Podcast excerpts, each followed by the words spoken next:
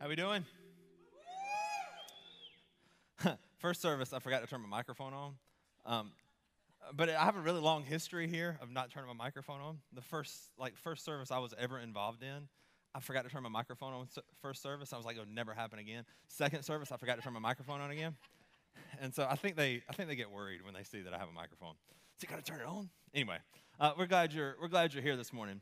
Um, we've been in a series called Base Camp for the fa- past few weeks, basically talking about those things um, in the life of a Christian, those things that can help them grow, where they get the nourishment, where they can return to, those kind of cornerstones of what it looks like to grow. So the first week, we started out by talking about the Bible. We talked about uh, why the Bible's accurate, what the Bible means, that kind of thing. Last week, Pastor Scott talked about discipline. And today, I want to wrap that up and put a bow on that by talking about, about serving. Um, and now, before I start, I don't, I don't want this just to come across as a message about serving in the church. We're going to give you an opportunity to do that. But I also, I, but I don't want you to miss the idea that um, as, as believers, we are called to serve other people outside of the church as well. As a matter of fact, even if you're not a believer in Jesus this morning, I think there's probably something in you that would say, yeah, I'm supposed to help other people. Like, I'm supposed to serve other people. other people. And so what I want to do this morning is I want to, I want to give us a, a framework of, of how we can get involved actively in people's lives as we kind of live day to day, um, but also how we can serve him uh, here at church too. Um, a couple of years ago, I bought a, a used, new-to-me truck. And um, of course, like any good man, after you buy a truck, you start thinking of things that you want to do to it, right? Um, and so one of the things that I really wanted on this truck is it didn't have running boards on it. And I really wanted some running boards because I have to get my lady up in the truck. Y'all know what I'm saying? When you get a truck, you got to have a lady, you got to have a dog. I don't have a dog, so at least I got to get my lady in the truck, right? And so I decided this thing needs running boards. And so, of course, where did I go to find running boards? Walmart. Amazon. So I, I order some, some running boards on Amazon. They come, and a couple weeks later, I call I called my, my dad and thought it would be a good little project for us to work on together. And so he comes over and uh, we start to, to put these running boards on my truck. And so we open up the box. And, of course, like any good men, we see the directions. And his words literally are, we won't need those. And put some over here. And so thirty, forty-five minutes later, we have made little, no progress on getting these running boards on my truck. And so, you know, we're kind of holding pieces up, trying to figure out where where they go. And about that time, um, my little four-year-old at the time comes running out of the door, Daddy, Pops, can I help you? And we're like, no, buddy, we got it. He could tell we were lying. And so he comes anyway and comes, and he jumps up under the truck with me and starts trying to tell me how to put this thing together. I'm like, smart, smart mouth kid. No, I'm just kidding. I didn't say that. But he starts trying to tell me how to put these things together. And uh, he gets out from under the truck, goes, picks up one of the, the running boards, and he, and he can't even can't even pick it up to, to bring it to me. But I started thinking, what would what would happen if, like Riley that day, we got involved in the situations and the lives of people with that kind of spirit?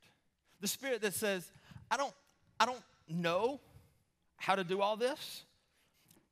I, as a matter of fact, I don't even have the strength necessarily to do it myself, but because you need my help, I'm going to come alongside of you and help you. What would happen if the world had, had a church, had a body of believers that didn't care where you were from, the color of your skin, your belief, what you, what you identified yourself with, but was willing to help people and go all in into serving other people that need our help? What if we could be more like my little boy, Riley?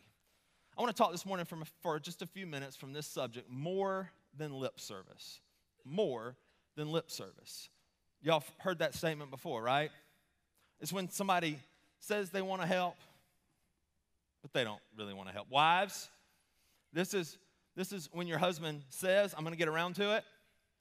It's just lip service, right? He's just trying to pacify you. You figured it out. It's just, it's just lip service. In other words, I, I'm, I'm going to talk about it. I'm going to talk about it to make you feel better, but really, I'm going to talk about it to make me feel better. But it's really, it's just, it's just lip service. More than lip service. We're going to be in Mark chapter six. It's the story of the feeding the five thousand. If you've been in church for a little while, you probably know that story. Even if you haven't, you probably have some context for that. Um, But just to kind of set this up, I would be remiss if I did not, wow, big word, remiss. If I did not, somebody write that down. It's not a long word, but it's a complex word. Anyway, I would be remiss if I did not tell you that the miracle we're about to read, the central character of it is Jesus. Like he, the entire course of Scripture, the central focus of Scripture is Jesus. You cannot miss that. The story we're about to read is, is a look at the power of Jesus. It's a look at Jesus' unwillingness to allow people to operate in lack. It's a story about Jesus' ability to, to, to perform miracles, about his divinity, about the fact that he is going to save the world, the fact that he provides for his people. All of that stuff is true, but I want to take just a little bit of a different angle on it because there's other people, there's other characters in the story we're going to read. It's the disciples.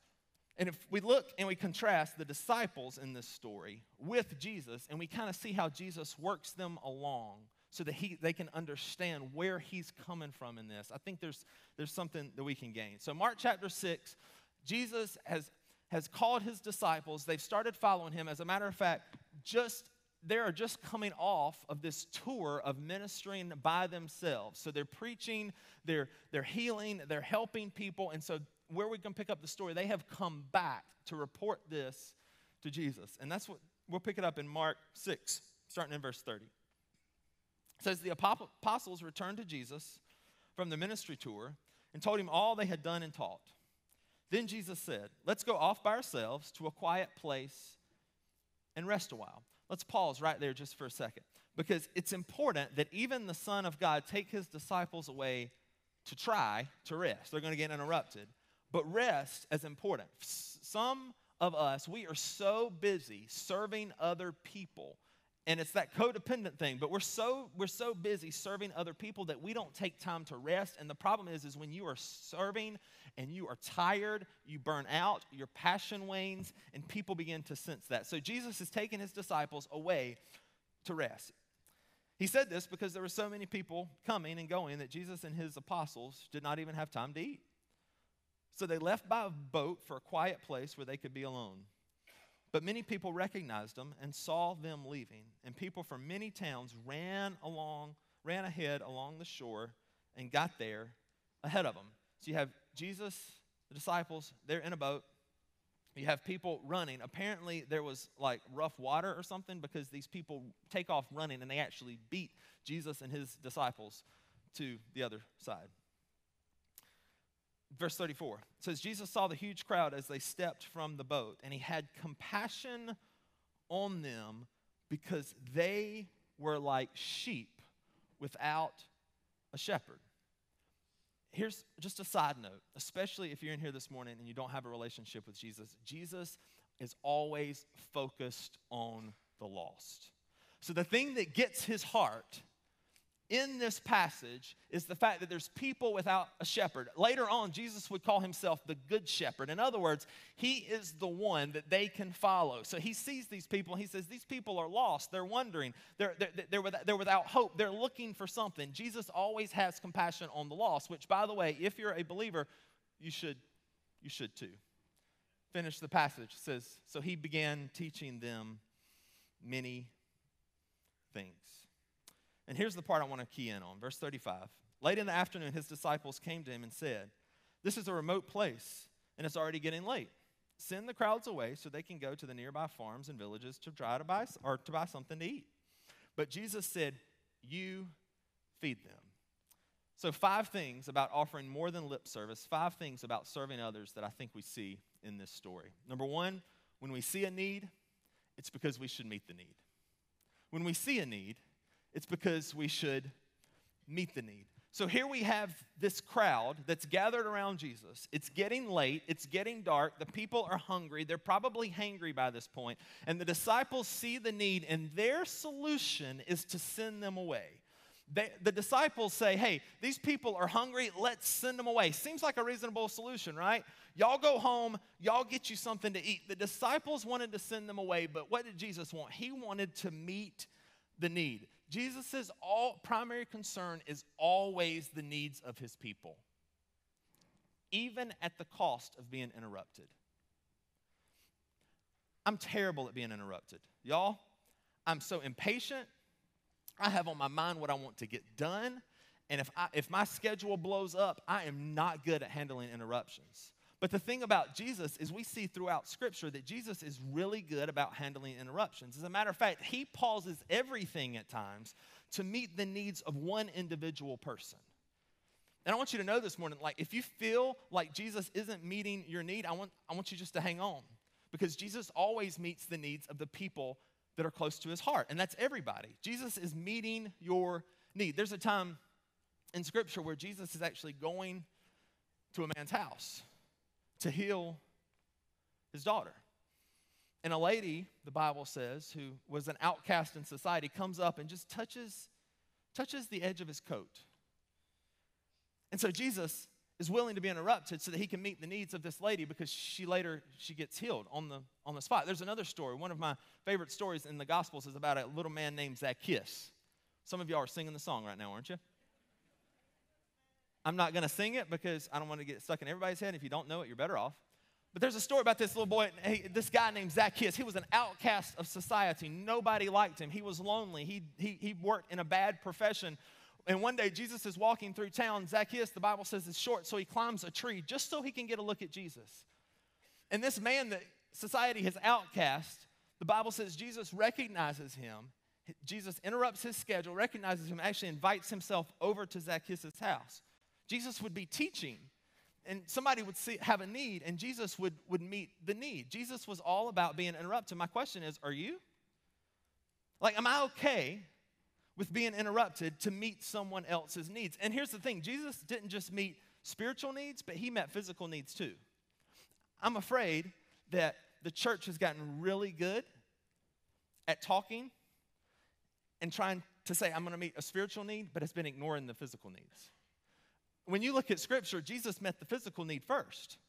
Jesus was, was all about meeting spiritual needs, and the spiritual is important. That's the eternal, but it's oftentimes in the physical that people will allow their spiritual needs to be met. When we see a need, it's because we should meet a need. Jesus cared about the physical needs, obviously by this, this story that, that we're reading. But we all see needs kind of differently, don't we? You see different needs in people than I do. And I really think that's, God's put that there. He's given you, he's wired you in a certain way to see needs from a certain angle. He's given you different passions. He's given you different pasts. And it's so that you can see people and see their need in a unique way. For some of you, you've, you know what it's like to be addicted.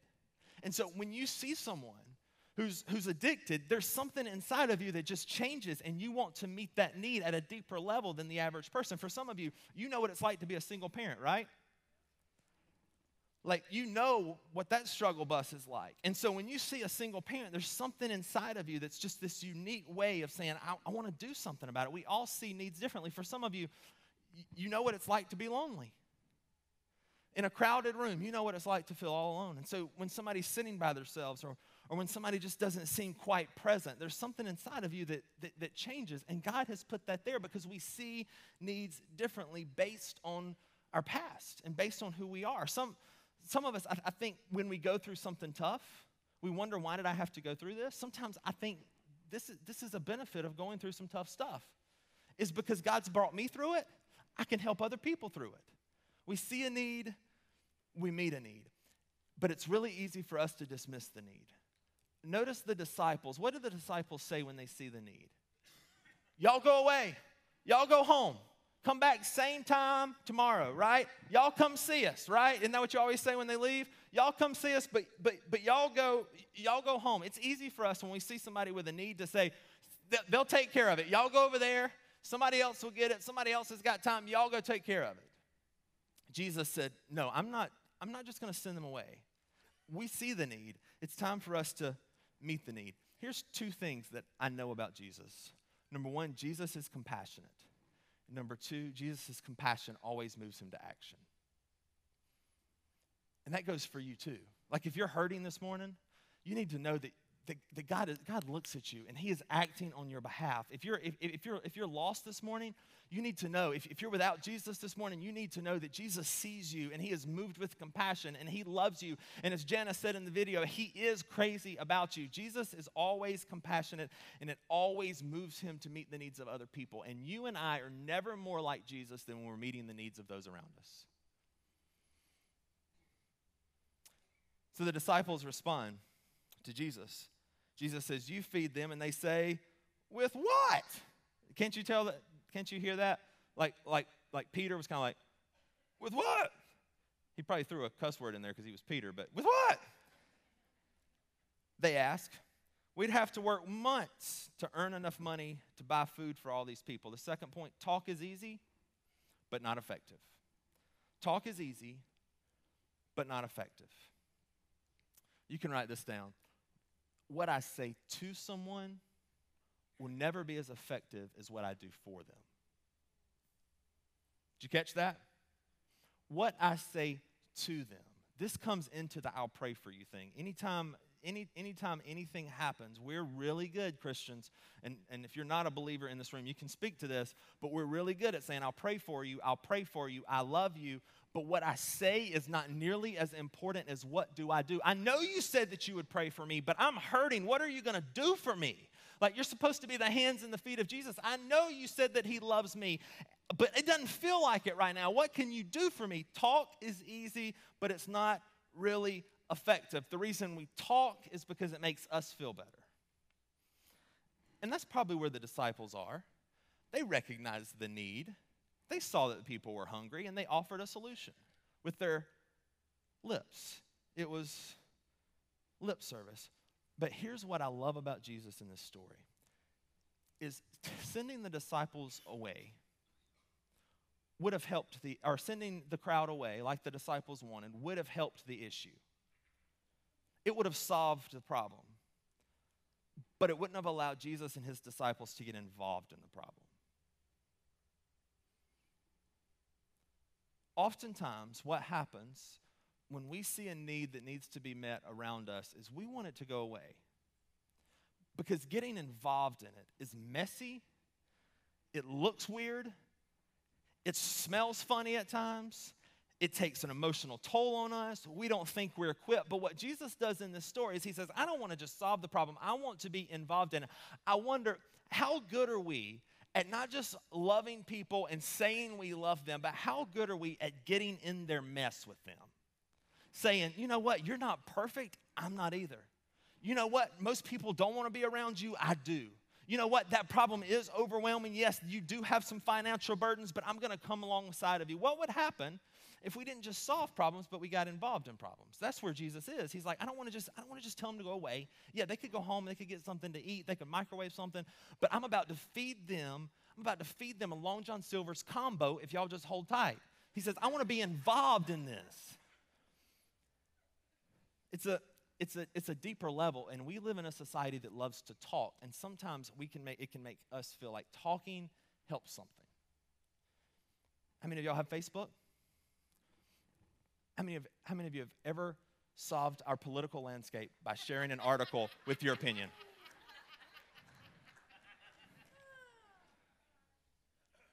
Maybe I went too far. But, but, but, but seriously, just, just for a second, when, when we're too busy talking to people, stating our opinions, even though we don't offer solutions, all that does is divide. All that does is call people out, say it's your fault, it's your problem. What Jesus does is he gets involved in the stuff. He loves people that are different from him. He loves people that believe different things than him. He loves people that think different ways than he does. He gets involved. Talk is easy, but it's not very effective. And look at how Jesus responds to the disciples' talk. Verse thirty-eight, it says, "How much bread do you have?" he asked. "Go and find out." They came back and reported, "We have five loaves of bread and two fish." They're running short on fish, kind of like Popeyes with chicken sandwiches. Has anybody tried the chicken sandwich yet from Popeyes? Did you? It was bad? Okay. That's why you stick with Christian chicken, Glema. Love you.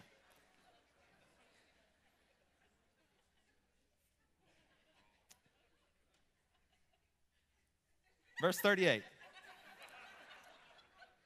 "How much bread do you have?" he asked. "Go and find out." They came back and reported, "We have five loaves of bread and two fish." Point number three, if you'll let me get there, is We don't have everything, but we all have something. We don't have everything, but we all have something. How many of you have ever started to clean up your house, and you knew you had to get it done, but when you come, I'm going to clean up my house. When I get home from work today, it's getting cleaned up, and then you walk in, and there's so much that you're just paralyzed. Like, you, I, I don't even know how to start, right? You walk in, you're like, let's go get something to eat, you know? Because you don't even, you don't even, even know where to start. I think for some of us, that's why we don't serve and love other people the way that we should, is, is because we're afraid that we're not going to have enough to offer. We're afraid that we're not going to know enough, that we're not going to be enough, that we're not going to have enough money, we're not going to have enough time, that we're not going to, it's, it's not okay for us to get involved in those problems because we're never going to solve them. I think it's easy for us to focus on what we don't have. And what Jesus tells the disciples is they say, we have no food. With what? With what? What are we supposed to feed them with? And Jesus says, I know what you don't have, but what do you have? And, and here's the thing. Jesus is always willing to start with what you have. He's always willing to start with what you have. Whether that's resources, whether you feel like you're too screwed up to accept Christ or for Jesus to love you, he's always willing to start right where you are with what you have. Jesus is always willing to start with what you have. And oftentimes we're busy telling Jesus what we don't have, and what he asked the disciples, he's like, well, what do you have? We're busy telling Jesus, I want a better job. I want a more paying job. Jesus is like, well, what do you have already? Jesus said, be faithful in the small things. What, what do you have? Do you have the gift of encouraging people and you feel like that's all you got? Encourage people. Do you really love kids? That's strange, but I'm glad. No, I'm just kidding. Do you really love kids? Then we have an amazing, phenomenal family ministry that you could get that you could get plugged into. Start with where you are. Do you are you someone who's kind of old school, you have a lot of common sense? Then mentor one of us people that are book smart. I mean, use what you have, right? Just because I don't have everything doesn't mean I don't have something. So Jesus is ready to act. He's ready to feed this crowd, but not by himself. Look at verse thirty-nine. It says, then Jesus told the disciples to have the people sit down in groups on the green grass. So they sat down in groups of fifty or one hundred. Jesus took the five loaves and two fish, looked up toward heaven, and blessed them. Then, breaking the loaves into pieces, he kept giving the bread to the disciples so they could distribute it to the people. He also divided the fish for everyone to share. Number four, what God could do himself, he allows me to do. What God could do himself, he allows me to do. And this fact, just transparent, baffles me on a daily basis. I'm not playing humble, but literally, for the fact for me to be standing up here in front of you, people with much more life experience, people that are a whole lot smarter than me, people who, who are a whole lot more gifted than me, but yet he allows me to stand up here. He allows me to sit at the hospital bed before someone has surgery. He, he allows me to care for people. He allows me to make phone calls and to tell people they're important. The fact that God includes me in his plan baffles me, but that's not because I'm a pastor. It's because I'm a person. Jesus involves people in his plan. You have a purpose too. And it's baffling the fact that God, could, could Jesus have fed these people? Yes, he could have snapped his fingers and a Long John Silver's value meal for everyone, right? Everyone in the world. Jesus could have done this. He could have snapped his fingers and not only multiplied the food, but he could have had it all passed out, just like. But what does Jesus do instead? Did you, did you catch it? He gives it to the disciples, and they're the ones that pass it out. But if, if you go back, and I thought this was really cool. I actually just saw this last night. I thought this was really cool. I wanted to share it. Um, It says, Jesus took the five loaves and two fish, looked up toward heaven, and blessed them. Then, breaking the loaves into pieces, he kept giving the bread to his disciples so they could distribute it to the people. So in other words, the miracle happened in the hands of Jesus. The people were only the servers. And so here's Jesus. He's, he's got this bread. He thanks God for it, and he begins to break it apart. And I have to believe that at one point they thought it was a magic trick. Like, does he have something up his sleeve? Where is this bread coming from? Because this is the first time Jesus has done this in Mark, not the second. And so they have to be thinking, where is this bread coming from? But he continues to break it, and then he hands it to the disciples. And so the miracle is occurring in the hands of Jesus. The people are just serving the food. And as they serve it, more and more food is being made. And here's why I say that. Because some of us don't love people the way we should, or don't have a conversation with people the way that we should, or don't invite to church to church someone that we should, or don't share Jesus with someone that we should. And the problem is, is we think we're responsible for the miracle. But we're just the server. That takes the pressure off, doesn't it? I don't have to have all the answers. I don't have to be the smartest person in the room. I don't have to have a solution. I can love you in your mess. I can walk alongside of you, but I don't have to have the solution because I am simply the servant. He is the miracle worker. I can walk alongside of you because it takes the pressure off. Jesus is the one multiplying the bread. The disciples are simply the ones that are passing it out. And why does Jesus choose to use us? If he could do it himself, why does he choose to use us? You th- see, at one point in my life, I think I really thought that God needed something that I had. And so it was almost like my Christian duty to serve Jesus and to serve other people because it was almost like he needed what I had. And then I figured out, God doesn't need what I have. I don't, everything I have, God gave to me in the first place, right?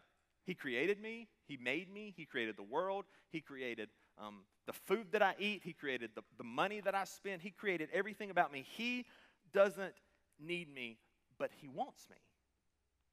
Because he knows that in working through me, he gets to work with me. And the thing that God is after with you is relationship. And so if he can find a way to grow closer to you while helping other people find him as well, it's a no-brainer. When I was growing up, my dad owned a lawn maintenance business um, for pretty much the whole time that I was I was growing up, and so uh, I would go with him. Uh, it was child abuse, is really what it was, but I would go with him to uh, to cut grass, um, especially once I got a little I got a little older. And one one of the places we would go was this huge cemetery that would take five six hours of him and me both with a weed eater, going to town on that thing to cut it, and it was hot, it was excruciating. I was in high school, I complained a lot.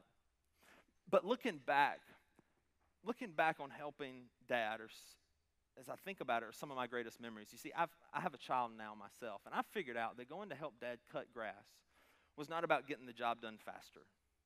Dad was a lot faster at weed eating than I am. As a matter of fact, every time my, my, my weed eater ran out of string or any time it cut off or something, I had to go get him, and so not only was I was I stopped, but I was interrupting him, and he had to stop. It actually took longer. I wasn't that much help, but what I've come to realize is I've become a father, and looking back on those fond memories is that the reason Dad wanted me to help him cut grass wasn't because he wanted something that I had and an ability I had. It's because he wanted to do it with me, and it was worth the trouble. God has the same plan with you, and when you figure out that he has birthed inside of you a purpose, that there's something inside of you that has a passion and a purpose, when you figure that out and you begin to walk in it, there is nothing like that. But it starts with just loving people where they are. See, we don't, we don't work to earn God's presence.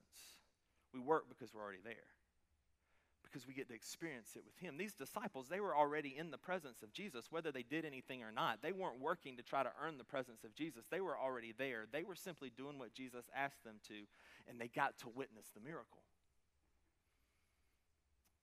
Look at what happens because they put action to the need. Verse forty-two says, they all ate as much as they wanted. And afterwards, the disciples picked up twelve baskets of leftover bread and fish. A total of five thousand men and their families were fed. Number five, the end is worth the effort.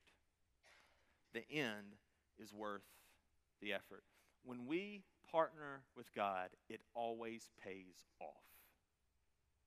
So, depending on who you listen to, there's twelve thousand to fifteen thousand people, including women and children, that witnessed this miracle. But here's the thing. The disciples didn't know it was going to pay off like this when they started, did it? All they were doing was walking with Jesus, and they started out by handing out some bread. They had no idea the end result. They only saw what needed to be done in the moment. Some of us, you think your part's small, and I would serve in kids' ministry, but it's just a little small part. It's not going to really make that much difference. I would I would run a camera, but it takes so many people. What difference is it going to make? I, I don't really have the time anyway. And so what we tend to do is we tend to put things off because we only look at our piece. The disciples didn't see what was going to happen as the end result. They just started doing. And that's the beauty of the church, is that we all have our piece of the picture to paint. And as it's painted, things begin to, things begin to fall into into place. It may not feel like your part is much, but your part combined with my part, combined with their part, combined with their part becomes a big deal, becomes a big thing. As a matter of fact, did you know that we're sitting here today because about twenty-four years ago, there were forty-something people that decided, I'm going to do my part, and I'm going to go help, help start this church. And I, I know it's just a small thing that I can do, but I really believe that it's going to change lives. And we are here today because somebody was willing to see a need, to meet a need, was willing to give their little part. And we are here today because of it, sitting in this building twenty-four years later. It's always worth it, because an investment in eternal things never decreases and never comes back void. Jesus is still taking a little and turning it into a lot, just like he did this day sitting here with his disciples. If you're in here and you're not a believer, I want you to know that he still doesn't let people go away empty. This crowd was hungry this day, and he fed them with every head bowed and every eye closed. If you're in here this morning and you are not a follower of Jesus, and you feel like you're hungry, and I'm not talking about you want to go to Long John Silver's. I'm saying that you have this thing inside of you, and you've been trying to fill it up on yourself, by yourself, and you've been trying to earn it and figure it out. But you feel like this morning that God is saying, you need to accept me. Would you just pray this little prayer? You can pray it inside in your head, or you can pray it out loud, whatever you want to do. Just say, Jesus, I can't fill this spot on my own. I'm tired of trying. But I believe you love me. I believe you want to meet my need. And I believe you are who you said you were, that you lived a perfect life, that you died and you rose because I was on your heart. And so this morning I surrender to you. In Jesus' name, amen. So as I said at the beginning, this was not just about serving in church. The world needs a group of people who are willing to love others, to serve others, to get in their mess, to walk alongside of them, to not just solve the problem, but involve themselves in the in the problem. The world needs that group of people. And never in the history of mankind has there been a greater desire to be loved and to be known. And we have an opportunity to do that. When you go to work tomorrow, there are going to be people there that you've been putting it off, but you need to love them. When you go to school tomorrow, maybe a new school year, but you already know who those people are. There is somebody there that you need to love. When you're with your family, I'm talking about that crazy aunt. You need to love her. You need to love her. The world needs some people that are willing to love with no strings attached and say, you know what? I don't have it all figured out either. I don't have everything to give, but I have something, and I'm going to love you right where you are. You don't have to clean up. You don't have to, you don't have to, to make up for it. You don't have to repay it. I love you right where you are, because ultimately that is who we serve in Jesus. He loves you just the way you are. I'm not just talking about serving in the church, but I am talking about serving in the church too. We have a little three-step process here at Springwell we call Come, Connect, Commit. So basically what we want you to do when you first get here is we want you to come, right? Makes sense. Come on a Sunday morning, hang out, fill out that card. Y'all really don't fill it out the first week. It's usually like the fifth week. We know. Fill out that card eventually. The second step is connect. Connect is, is where church community really begins to happen. Because it's through connecting that, through connecting to a growth group or through connecting to serving, that you really feel like you're a part. And so you really do feel like, I have this little piece of the picture over here to paint, and I'm going to combine mine with everybody else's, and we're going to make we're going to make a picture. And so connection is really where that begins to happen. And so this morning, we have laid it out for you. There's a, a, a paper in your chair that says, I'm all in. And I just want you to know, for Gamecock fans, I argued for you, okay? Clemson fans, you're good with I'm all in. If you don't understand it, don't worry about it, okay? But there's a paper that says, I'm all in. And on that is every serving opportunity we have here at Springwell. What you can do is you can fill that paper out, and on your way out, there's white tents by each door. We want to celebrate you for coming, for going all in this morning. And so if you'll take that paper, there's staff out there. They're waiting for you. They're waiting to celebrate. They're waiting to take that paper from you. And we're even going to ring a bell to celebrate the fact that one more person found their place and stopped just talking but started doing. So if you're interested in, in that, don't let time intimidate you. Don't let the description intimidate you. We will walk you through all of that. We want you to get connected this morning. Some things only take a week a month. Some things take a week, a, uh, I mean, an hour a month. Some things take an hour a week. But there's ways to get involved, whether it's pushing buttons back there and making all of this happen, whether it's greeting at the door, whether it's changing diapers and loving those kids and praying for those babies and praying for those parents that drop them off, or whether it's serving over in kids ministry at Celebrate Recovery. Um, we even need people to fix things around, and I'm sure I'm forgetting something. But it takes a lot to make this happen. We've got to find our place. Let's go all in. And let me just say, as, as a pastor here, Springwell's best days are ahead. And now is a perfect time to be involved in what God is about to do in this place. The past is amazing and awesome, but the future, where we're going, guys, God is about to use us to reach this city, this community, and beyond. So let's be a part. Let's go all in with this. Let's pray. God, thank you so much for who you are. I thank you that you involve us in your plan. God, it still baffles me that you would let me play a part. God, thank you for this wonderful group of people that, God, are so, each so unique and different, but together makes such a such an amazing church. God, for the person that's here for the first week, for the person that was here the very first week of Springwell ever, God, we thank you for them, that they are just as important to you. God, help for us to find our place. Help for us to go all in. And God, help for us to begin living with a sense of purpose and serving towards those interruptions that we get in life. God, let us make those divine interruptions, because you do something through them. God, I love you. Thank you so much for the privilege to teach this group of people and to love them and serve them. In Jesus' name.